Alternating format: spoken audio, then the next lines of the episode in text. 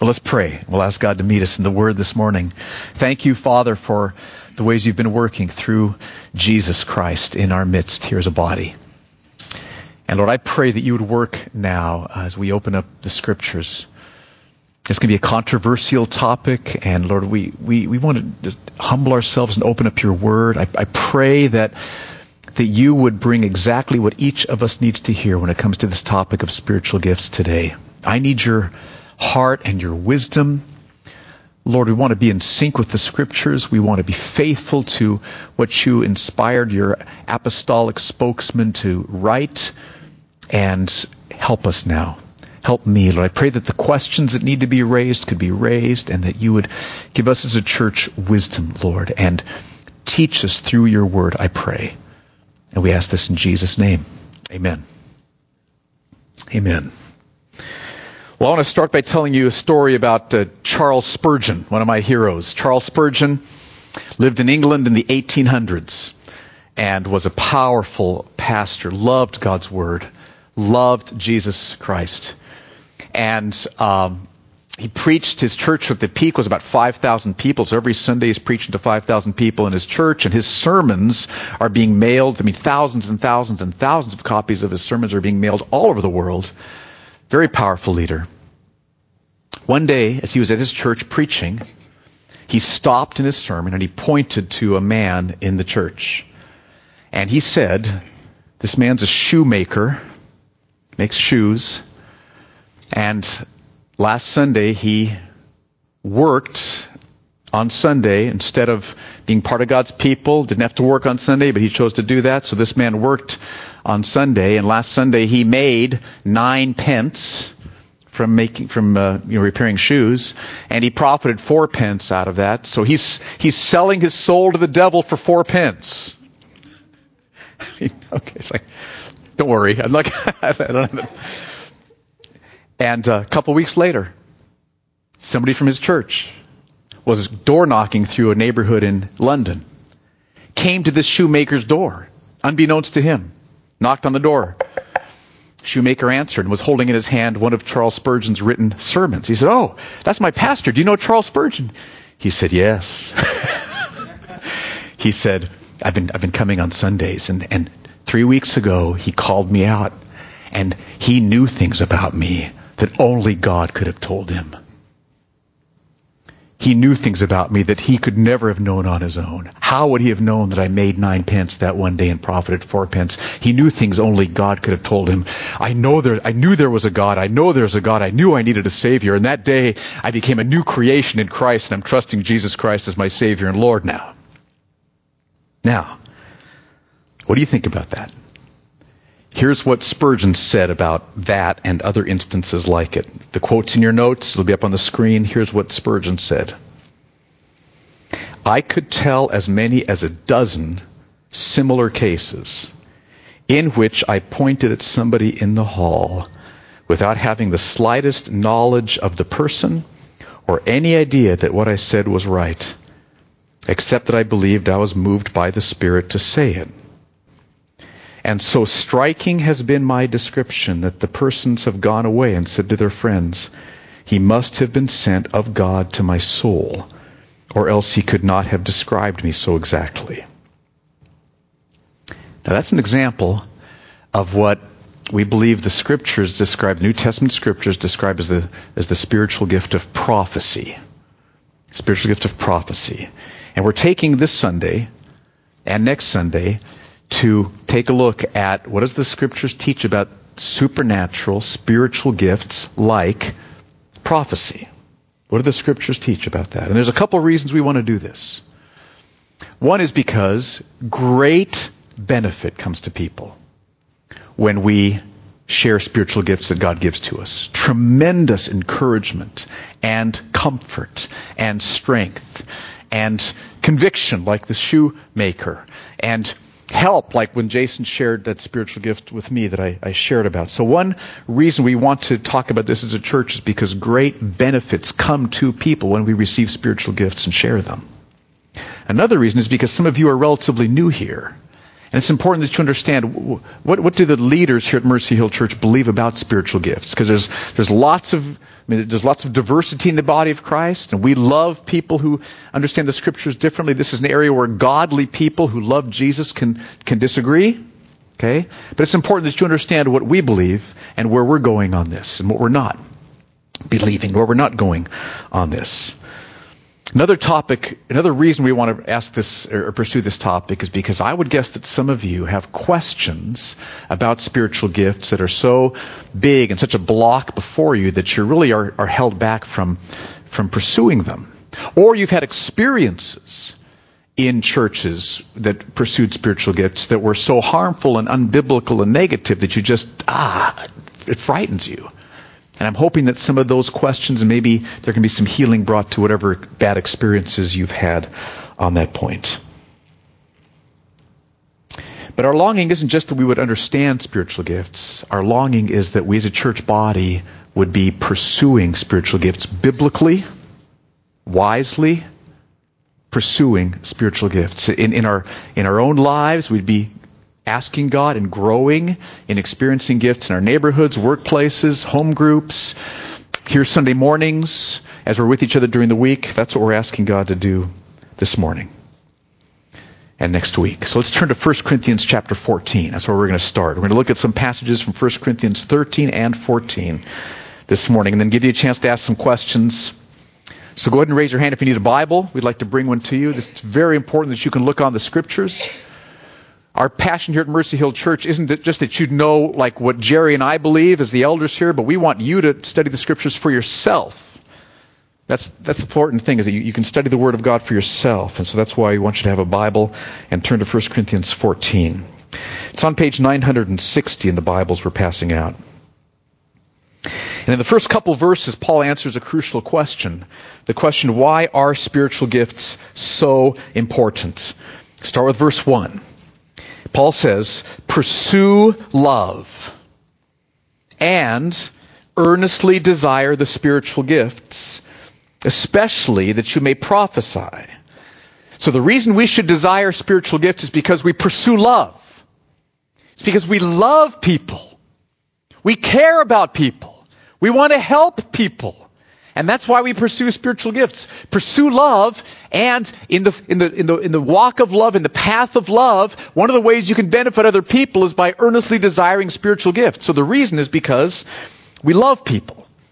Now, if you're brand new here, let me just give you some foundation as to why people who trust Jesus Christ love people. Jesus said that people would know we're followers of His because of the way we love each other. Here's how this happens. The moment that you turn to Jesus Christ from your sin and you, you trust Him as your Savior, Lord, and treasure, God's power comes upon you, first of all, and forgives you. All your sins forgiven, past, present, and future. And God starts to give you times where He pours His love, His presence into your life, and you're filled with joy. You'll have times where you experience that in prayer, in the scriptures, in fellowship, and worship, where your heart's just filled. And because of what the Word teaches, you know that you can have your heart be filled now and that your heart is securely guaranteed that it will continue to be filled forever. And with the overflow of God's love into your heart and the joy of knowing His presence, experiencing His presence, and the security of knowing that He's purchased everything you need forever, you will love other people. That's the change that the Holy Spirit brings into your heart. And so everyone who trusts Jesus Christ, you will have times where He so satisfies you in Himself and so assures you of the security of your future that you will care about people around you. You will love the people in your neighborhood. You'll love your, your landscape person. You'll love your trainer. You'll love the people at work. You'll love the people in your home group. You'll love here, the brothers and sisters here at Mercy Hill. You'll love people. And Paul says that one of the ways we can love people is by earnestly desiring spiritual gifts. Spiritual gifts are not about who's had what gift. Doesn't matter. Irrelevant. Spiritual gifts are not about, you know, us being known as a certain church. Doesn't matter. Irrelevant. Spiritual gifts are all about loving people, caring about people, helping people for the glory of Jesus Christ. And that's why we're passionate here at Mercy Hill Church about obeying this command to earnestly desire spiritual gifts because that's one way. It's not the only way, but it's one way one big way that we can love each other, care for each other, love those in our neighborhoods, care for those at our workplaces. Look at verse 2. Here, verse 2, 3, and 4, he says more. He says, For one who speaks in a tongue speaks not to men, but to God, for no one understands him, but he utters mysteries in the Spirit. Okay? Tongues, controversial gift. That's where God gives you a language you've never learned. And if it's not interpreted, then when other people hear it, there's no benefit. That's verse 2. But look at verse 3. On the other hand, the one who prophesies speaks to people for their upbuilding and encouragement and consolation. Anybody here need upbuilding and encouragement and consolation? Look at what the gift of prophecy does. Verse 4, the one who speaks in an uninterpreted tongue builds up himself, but the one who prophesies builds up the church. So see, that's why we earnestly desire spiritual gifts like prophecy mentioned here, because it will help people. It will build people up in faith. It will comfort people. It will strengthen people. It will convict people. It will encourage people. It will give people hope. Let me give you an example. Look at Acts chapter 11, verses 27 to 29. Acts 11. This is on page 920 in the Bibles we just passed out. Acts chapter 11, 27, 29. I would give you an example from the book of Acts about how prophecy worked to people's benefit. Okay? Concrete, tangible example from the book of Acts.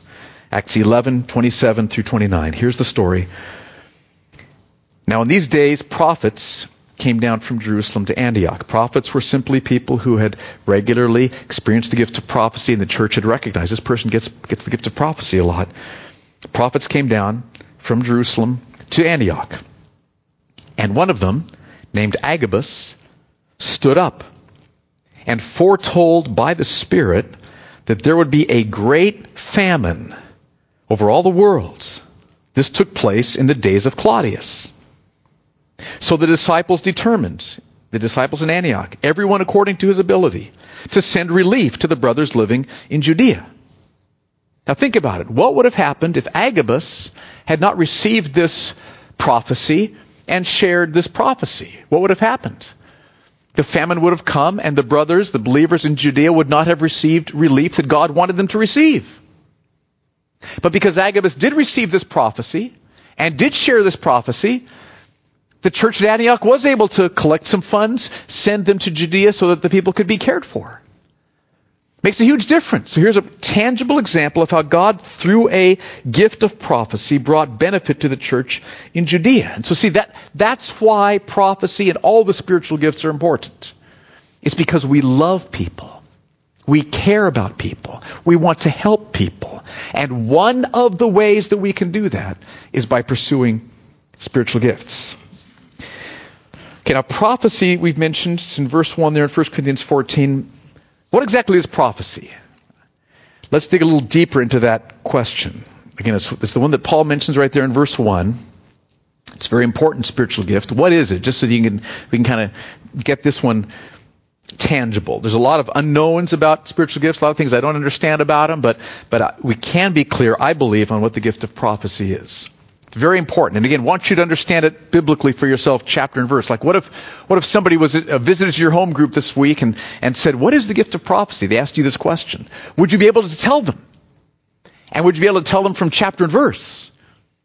We want to have, be equipped here. So look at 1 Corinthians 14, verses 29 through 31. This is the, the passage that I have found most helpful in explaining what prophecy is.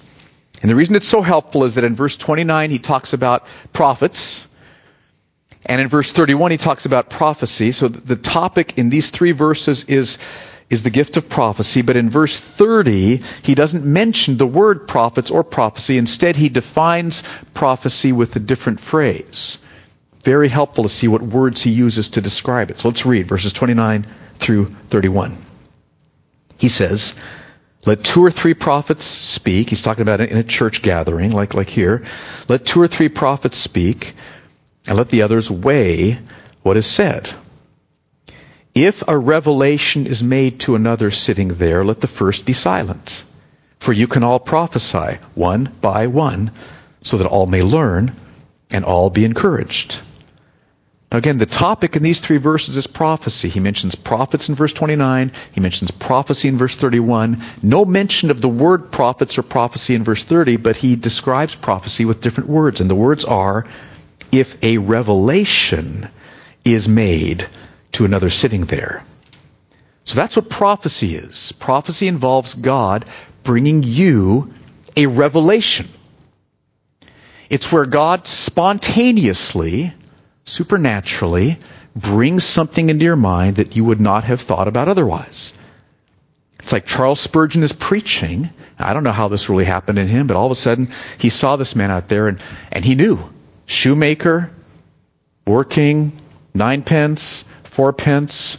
God wants me to say this to this person. Now he couldn't, he didn't, didn't know the person. Spurgeon didn't think that up ahead of time. He didn't say, it looks like a shoemaker, you know, didn't see him last Sunday. No, no, this, God just brought this into his mind. That's the gift of prophecy. Okay? Now see, it's important to understand that prophecy is different from you thinking in your own mind, um, what would be helpful to share with this person? What might be a good scripture to share? How could I encourage them? That's very important to do. Don't stop doing that. That's loving. That's kind. That's, that's what we're supposed to be doing in the body of Christ is where you think ahead of time, what could I say? What could I share? How can I help people in my home group or, or help the brother I'm going to have coffee with tomorrow morning? So do that. But that's not prophecy.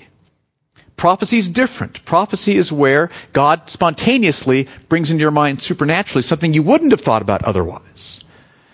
Okay, so we have a sharing time in our services, and, and that's where we encourage you to like, give testimonies to what Jesus has done, and, and you're thinking, what would be, oh yeah, Jesus did this, and I'll share that. We also have a spiritual gifts time right at the end of worship, and what we're asking God to do then is to move with spiritual gifts, like, like the gift of prophecy. So prophecy is where God spontaneously, supernaturally brings a thought into your mind that then when you share it with whoever would be appropriate to share it with will bring them great benefit, great encouragement. You know, there's one other crucial part, though, about the gift of prophecy. Verse 29. Let two or three prophets speak, and let the others weigh what is said. When someone shares a prophecy, it needs to be weighed. Now, this is really important. This shows, see, that prophets are not the same as apostles. Okay? Very important to make this distinction. Apostles were specially gifted by Jesus Christ to speak and write perfect truth from God. Paul was the last apostle. We have the, the words of the apostles here in the New Testament. Okay? And when an apostle spoke, because he was an apostle, the church didn't weigh what the apostle said. The person knew this is, for, this is what the Holy Spirit's saying to us. This is scripture truth. This is apostolic truth. Jesus promised that the apostles would, would perfectly communicate his truth to us, which is why we have their writings in the, in the New Testament scriptures. And the church has understood if the apostles said something, it's true. It's automatically true. But not so with prophets. Prophets, we need to weigh what they say. And there's a couple of reasons for this. One reason is prophets are never promised that they're going to say anything perfectly. Okay? Prophets do receive genuine revelation from God, but they can be mistaken as to if it was revelation from God or something else. They can be mistaken on that point. They can be mistaken on what the meaning of the revelation is. Okay? So we need to weigh. We need to weigh what, what anybody would say to you. So, for example, if somebody walked up to you after church this morning and, and said, I think God's given me a, a, a, a prophetic word that you're supposed to move to Alaska. Okay? What should you do? Thank them. Okay, first of all, thank them for taking the risk. Thank them. And then pray about it. And get counsel. Weigh it. Weigh it. Weigh it. Weigh it. Get, get counsel from others. I mean, there's nothing unbiblical about moving to Alaska, so that doesn't, doesn't help, but, but get counsel from others. Pray about it yourself. If that is truly what God's calling you to do, He will help you see that clearly. We should never do something just because somebody thinks that God's told us to do something. You understand that? So we weigh. So prophecy is a revelation given by God that when we hear it from somebody else, we need to weigh it and evaluate it prayerfully and biblically and with counsel. Does that make sense? Okay, now. Next question. Then we're going to open it up for some questions to see what, what this has stirred in, in your heart. Is God still giving supernatural gifts like prophecy? And like I said earlier, this is a question on which godly people disagree. Some of my best friends would teach this very differently than I'm teaching it this morning. And I love them, and they love me. And Jesus binds our hearts together. So even though we disagree on how we take the scriptures on this point, that's okay. So this is a point on which godly people can disagree, but it's important that, that we as a body understand here's the direction that we think God's calling us to move in, so that you can see for yourself from the scriptures what, what our convictions are. Our conviction here is that God is still giving supernatural spiritual gifts to the church today. And one of the main reasons is because of what Paul says in 1 Corinthians 13, verses 8 through 12. And again, we want you to be able to see these things for yourself in the scriptures. So look at 1 Corinthians 13. Let's look at these verses. So important. I want you to see this for yourself. And you can ask questions if, if it doesn't make sense to you. In these verses, Paul says the time is coming. So he's, he's writing this back in the first century. He says there will be a time when prophecy, tongues, supernatural gifts of knowledge will stop. So there is a time when these will stop. Okay, when is that? Start reading in verse 8. He says, Love never ends. As for prophecies, they will pass away. There will be a time when that gift will stop. As for tongues, they will cease. There's a time when that gift will stop. As for knowledge, and he's talking here about supernatural gifts of knowledge, it will pass away. For we know in part, and we prophesy in part, but when the perfect comes, the partial will pass away. So love never ends. Prophecy, tongues, and supernatural knowledge, though, will end at some point in time. And when will they end? It's when the perfect comes. See that right there in verse 10? That's when these supernatural gifts will end. So when does the perfect come? That's the big question. Okay, two very different answers that people give. Some say that the perfect is the time when the scriptures were completed, which would have been in the first century.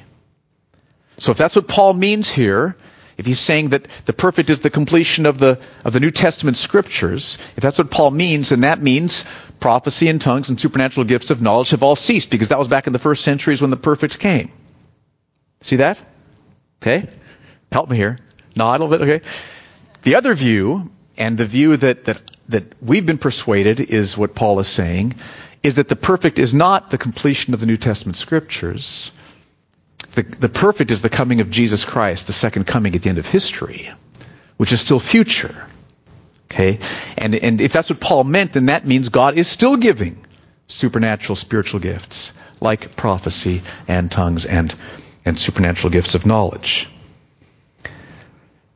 So which is true? I've already told you what we think, but let me show you why. Verse 11 and then verse 12. Look at what he says. When I was a child, I spoke like a child. He's using an, an analogy here. When I was a child, I spoke like a child. I thought like a child. I reasoned like a child. When I became a man, I gave up childish ways. So see here, Paul is describing the church before the perfect comes and the church after the perfect comes. Okay? He says that before the, the perfect comes, the church was childlike in its knowledge. And that after the perfect comes, the church will be mature and adults. Okay? That, that's, that's the illustration Paul's using here. So here's the question. When the scriptures were completed, first century, was that when the church moved from childlike knowledge to adult knowledge? Like the church at Corinth all of a sudden moved from childlike knowledge to adult knowledge when the New Testament was completed? That just doesn't work for me. That doesn't seem like what happened back then. Because they had portions of the scriptures leading up to that. They had the apostle. They had, I mean, again, there wasn't some big, huge, but big, huge change. But will the change from childlike knowledge to adult knowledge happen at the second coming when Jesus Christ returns? Will we move from knowing partially to knowing fully when Jesus Christ returns? That, yes, that, that seems to fit what he's saying in verse 11. Look also at verse 12. He says, let me get my page turned here. For now, before the perfect comes, we see in a mirror dimly. But then, when the perfect comes, we will see face to face. Now, before the perfect comes, I know in part, then I shall know fully, even as I have been fully known. Again, Paul's saying that before the perfect comes, he knows, dim, sees in the mirror dimly. After the perfect comes, he'll see face to face. And that phrase, seeing face to face, was used all through the Old Testament to describe people seeing God face to face. And that seems to fit much better in, in my mind with the second coming of Christ when you will see him face to face. And at that point, you will know him fully, just as he has known you fully. So it seems to me that verses 11 and 12, when you ask the question, what, what is the coming of the perfect? What does that mean? That seems to fit much more with the second coming. And so my conviction and again, my longing is that you would search the scriptures and see this for yourself in the scriptures. I think 1 Corinthians 13, 8 through 12, not only does not say that the gifts have ceased, I think what those verses are saying is that they will not cease until the second coming. Which if they have not ceased until the second coming means we still today need to earnestly desire spiritual gifts. 1 Corinthians 14, is a command we still need to obey today. You need to earnestly desire spiritual gifts? Do you? Do you earnestly desire those gifts? That's what I believe God's calling us to do in 1 Corinthians 14 today. So now let's just pause at this point and see, see what questions this has stirred up. And then I'll bring in some application. What, what questions, and again, I, it's always so helpful to have questions because I want to make sure we're scratching where you're itching. So if, you, if you got, you know, issues, questions, Jason.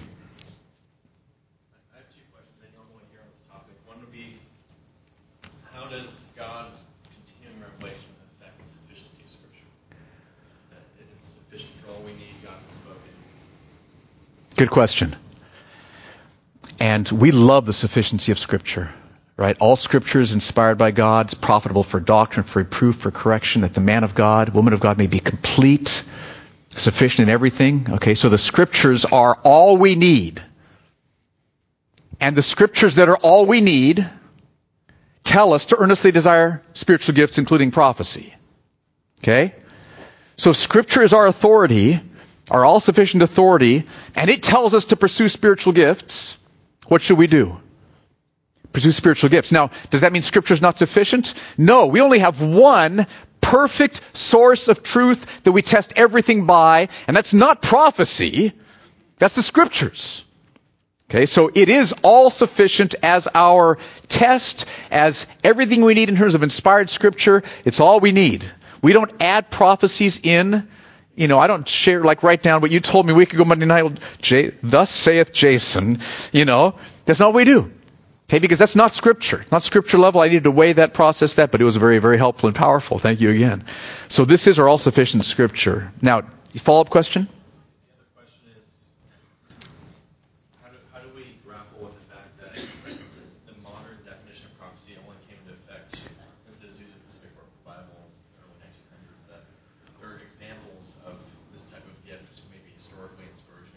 Uh huh. Yes, Spurgeon probably would not have called this prophecy. And I'm not that concerned about the label per se. But I don't I don't think it's the case that that definition only came into being at the Azusa, Azusa Street revival. That was L.A. early 1900s. Is that when that was? Okay, Los Angeles. Um, but regardless of the question is, we got to go to the scriptures and say, what does the scripture say the gift of prophecy is? That's the, the most important question isn't what have various segments of the church said, because there's all kinds of different answers. So that's why we got to go back to the scriptures and say, what does scripture say prophecy is? And again, like I said, I think the most, the most clear answer for me is verses 29 through 31 of chapter 14. It's where a revelation comes to someone. And then they speak it and it's weighed and if it's from God, it'll bring great encouragement and benefit. Does that help? Those are really astute questions. Ian. So this ties off that. So it seems very important to weigh, and we hear it, whether it's ourselves delivering the prophecy or hearing the prophecy. The important part is to weigh it. Yes. Frankly, there's some unknown. Is this really from God, or am I just making this up because it sounds right? Curious just to play that out in terms of our spiritual gifts time hear something and then we move on to the next thing. And here it seems like there's almost some room for waiting. I'm curious how we would make a statement of yes, this is from God, or no, this is not? That's a good question. So in so our, our uh, thought and the way we, we we do verse 29 here on Sunday mornings is we want to be encouraging you all to weigh every spiritual gift that's shared uh, Sunday mornings here. You individually, you're weighing and praying about it and saying, does this fit? Now, if somebody shared something that was questionable, Phil, he's the man. He would, or I mean, it, it may, maybe we would need to have a little, little huddle or something, but but he would he would speak to that because it's very important that the flock be protected from anything that's wrong or harmful or unbiblical. And we take this really seriously. And so if a spiritual gift was shared that was unbiblical, that was harmful, we would, Phil would, um, or I would come up, Jerry would come up, we would come up and we would say, we appreciate you sharing that.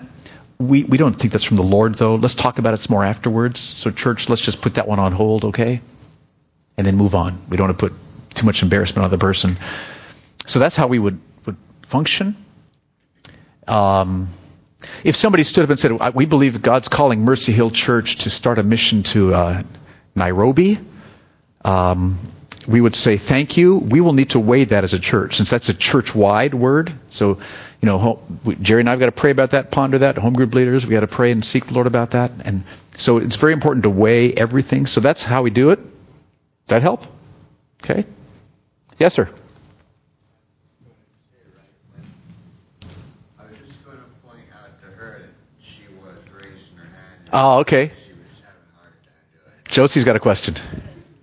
Thank you very much. Um, I was just thinking, you know, he asked about the sufficiency of the Bible, and I guess I would say, um, of course I don't know, but uh, I would say that the Bible is sufficient, but uh, prophecies overflow. We have all we need in this cup, God fills it over so it's overflow. It's okay. Okay. It is a gift. Okay. We have what we need, but He gives us even more. Yes. All right. And He does. And what the, the more that He gives is not the same authority, quality of revelation as, as, as a scripture at all. It's a category different, and it's weighed by the scripture, but it still can bring us great benefit. Beautiful. Jerry. Throughout our, our history, the last 50 years, we have seen churches that started out as Bible believing churches mm. have turned into cults mm-hmm. because of uh, a pastor and the prophecies that were given, and people did not believe them according to yeah. Scripture. Yeah. And that's very it's very frightening when uh, a Jim Jones can arise mm-hmm. and do what he did. Mm-hmm. And so I think the church um, I know just for myself, I've been very, uh, very skeptical, I guess, is mm-hmm. the word of mm-hmm. people giving a, a word from the Lord and and people not weighing it. Yes. And and there are definitely so there, there's there's dangers on the side of not weighing and becoming a cult. There's also dangers on the side of not earnestly desiring prophecy and, and, and refusing to do that because that's less loving. So we got dangers. Okay, so we're not going to go that way, and we're not going to go that way. We're going to go this way. Okay? This way. Sean. So over the last decade or so, there's been a increasingly prevalent interest and following in witchcraft, especially among teenagers, through various television shows and the internet. And they may say, well, we have some form of, of prophecy as well. Mm. And through sorcery, through looking at crystal balls, things of that nature. And I, I know, biblically speaking, that it's demonic mm-hmm. in nature. Um, and I'm wondering if you could maybe speak to that just briefly or point out some verses that say, point out the similarity but the difference, just so people are aware of that? It's a good question. So there is such a thing as false prophecy, and there are false signs and wonders, false miracles. Right? So not every miracle, not every supernaturally fulfilled prophecy is from God. It can be from the devil. And so again, we need to weigh things spirit, uh, biblically. You know, what's the, what's being taught by this person? What's being said by this person? So the fact that somebody gets supernaturally healed does not mean that the message of that healer is, is from God, because the Bible says there will be false signs and wonders. Remember, Pharaoh's magicians were able to work miracles, right? So, um, just be wise. Be let's, let's not be gullible. Let's be discerning. Let's read our Bibles. Let's let's keep our noses in the book, prayerfully, right? So.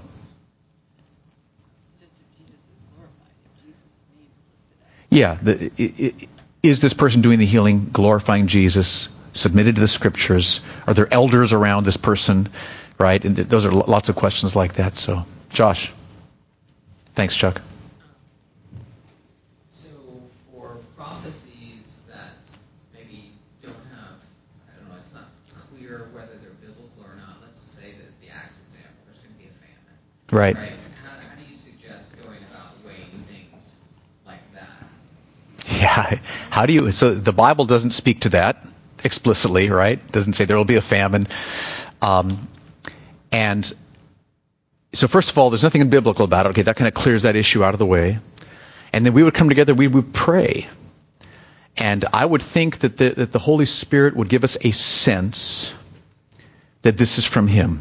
I think there's got to be a subjective supernatural component since it can't be done by black and white a verse from the Bible. And so the leadership would come together, would pray, would weigh that, would ponder that. Do, do we feel like this is from the Lord? Yes, no. And, and also Agabus's track record would have a, a role, but not like a prophet's track, being a prophet. There's a difference there, but that would be helpful also. Chuck? I think in that example, they do show some signs of weighing it because they directed their gathering of funds to Judea, and the scripture says that there's to be a famine in the world. So they took it upon themselves to hear the Lord's will to direct and deal with Judea. That's okay. That's a good point. Another good example to look over is Acts 13, 1 through 3, where in Antioch the prophets and teachers gathered together, and while they were ministering to the Lord and fasting, the Holy Spirit said, Set apart Paul and Barnabas. So there's some sense of togetherness in that. So I, I think you've got to come together, weigh, pray, talk. Are you sensing? And this may take some time day, two, three, four, not an instant thing. So it, will it, community, and the Lord will honor that as we gather together with brothers and sisters and say, Lord, Agabus brought this word about the famine. We, we want to do whatever you're telling us to do. Help us now. Give us wisdom now. Confirm if this is from you. The Lord will totally answer that. He will honor the body as we come together in community and seek Him for confirmation. Last call. We'll do some more next week. Tim and then Natasha. Does the New Testament um, description of prophecy differ from Old Testament prophets? That's a great question. Really, like crazy lone guys who were often tormented. yeah. Are they different gifts? Um, yes, we'll talk about some more about this next week, I think. But let me just give a couple of bullet points for you to be thinking about. In the Old Testament, you have two kinds of prophets, it seems to me. Capital P prophets who were gifted to speak, just like apostles were, perfect truth. Isaiah, Jeremiah, Ezekiel, Samuel, okay? And I think you also have small p prophets. And I can't, there's a passage in Numbers where some small p prophets are questioning Moses. And Moses, and God says to them, I speak with Moses face to face. Your prophecies and dreams are, are vague. They're, they're real, but they're, they're vaguer.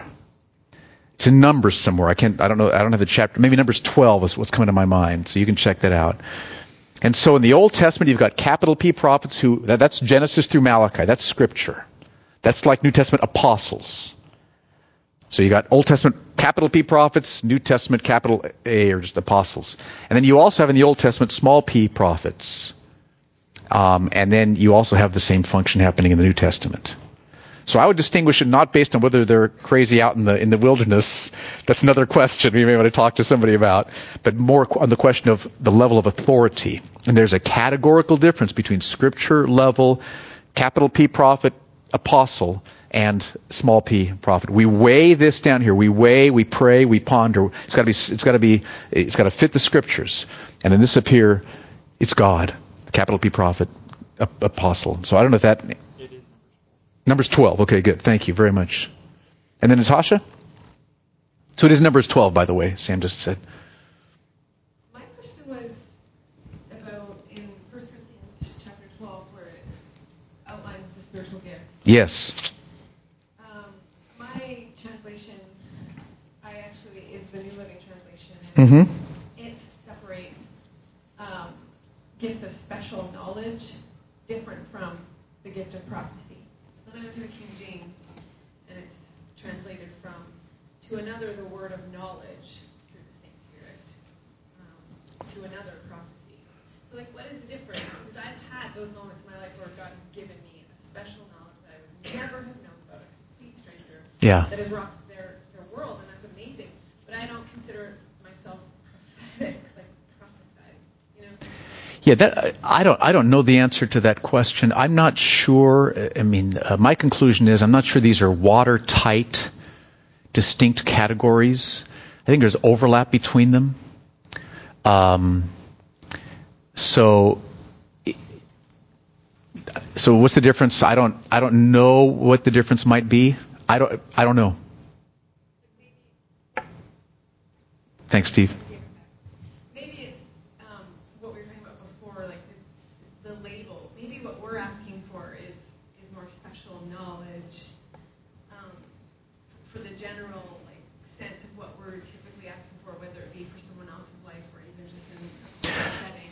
Maybe we're actually requesting special knowledge, and pro- prophecy is when we're talking like famine and future things that are going to happen, not special knowledge of things that have already happened. Yes, some, like Agabus's was a future thing, but some prophecy is also not, not foretelling the future, but just, just speaking forth. Maybe the difference is that knowledge would necessarily be shared with anybody. He just may want you to have that for some help for you and prophecy spoken out loud. I don't know.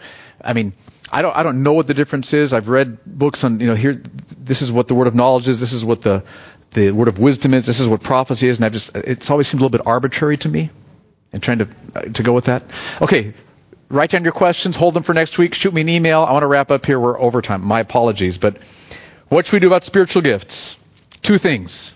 Okay? First is in verse 1 earnestly desire the spiritual gifts. So, earnestly desire them. Want them. Understand that they will benefit people because of love that you want them, not to be seen as this kind of person or whatever. It's to, because you love people. You love people. You love people. This will be a way that people around you will benefit. So, earnestly desire.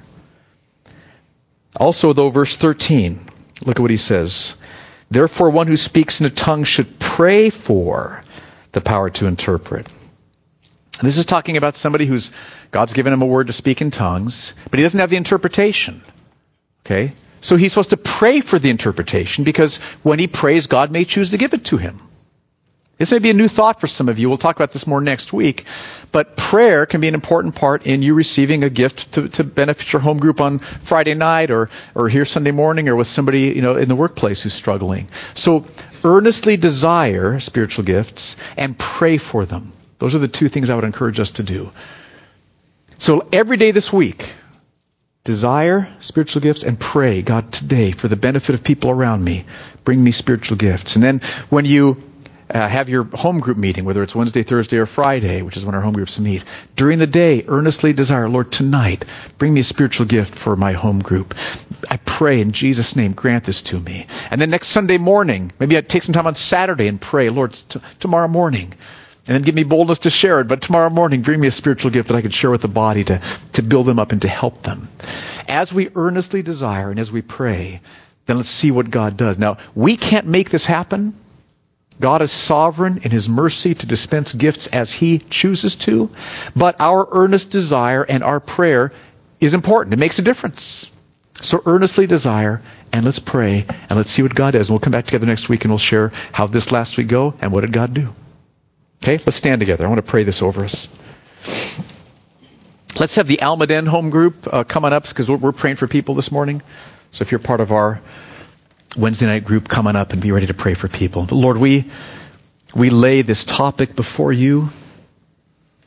Lord, we want to be faithful to your all sufficient scripture.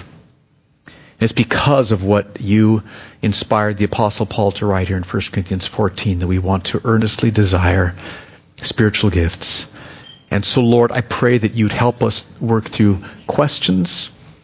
I pray that you would give us faith. I pray that you'd give us boldness to move with what you give us so that we can bless people and help people and build people up.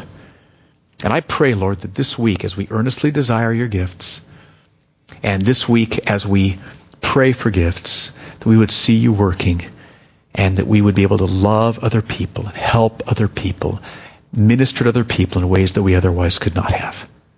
And I pray this in Jesus' name. Amen.